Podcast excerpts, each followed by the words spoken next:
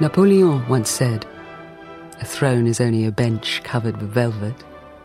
Nevertheless, he understood the great power of such accoutrement.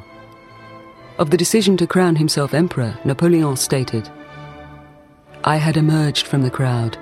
I needed, as a necessity, to create myself an exterior, to give myself a certain gravitas. Succinctly put, a certain etiquette. Otherwise, people would always have been slapping me on the back. Napoleon's coronation ceremony definitely had a certain gravitas. On the 2nd of December 1804, an ornate carriage led by eight horses carried Napoleon and Josephine to Notre Dame Cathedral, where the Pope was waiting for them. Napoleon had spared no expense for the day, even ordering houses to be demolished so that his carriage might pass unencumbered to the cathedral. He enlisted the artist Jean Baptiste Isabey to design lavish costumes and had his royal architects Pierre Francois Léonard Fontaine and Charles Percier create elaborate decorations for Notre Dame Cathedral.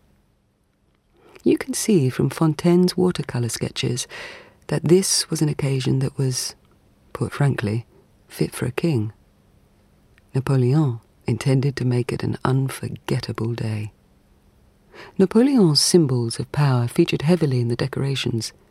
He wore a gold crown, for instance, fashioned like a wreath of laurel leaves designed to link him to the Roman emperors.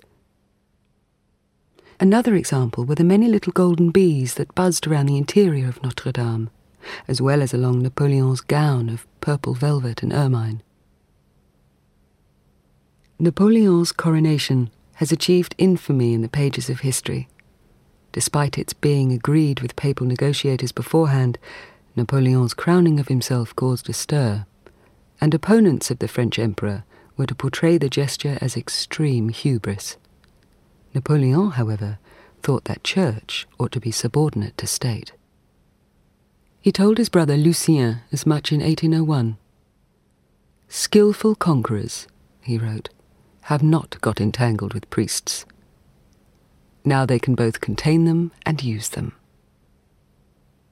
The liturgy for the coronation ceremony prescribed that Napoleon should crown Josephine, a gesture that particularly struck one attendee, Madame de Remusat, who remarked that the manner of his crowning Josephine was most remarkable. After picking up her smaller crown, he first put it on his own head, then transferred it to hers. His manner was almost playful. He took great pains to arrange this little crown, which was set over Josephine's diadem. He put it on, then took it off, and finally put it on again. The coronation ceremony also inflamed rivalries within the Bonaparte family. Napoleon's immediate family was set in their opposition to Napoleon's marriage to Josephine.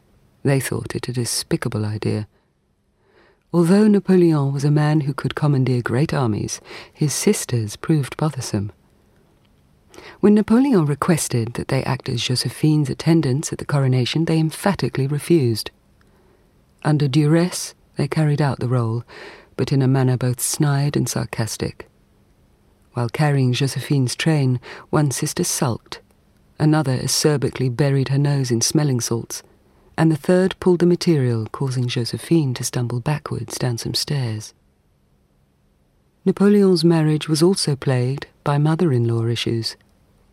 The emperor's mother was so displeased with Napoleon at the time of his coronation, and was so offended that Josephine was to be crowned empress, that she boycotted the coronation ceremony.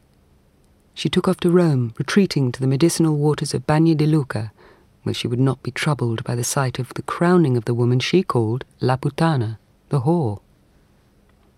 Napoleon, however, was affectionate and adoring towards his new empress. At their private celebratory dinner that evening, Napoleon requested that Josephine wear her crown because she looked so pretty in it. No one, he said, could wear a crown with more grace.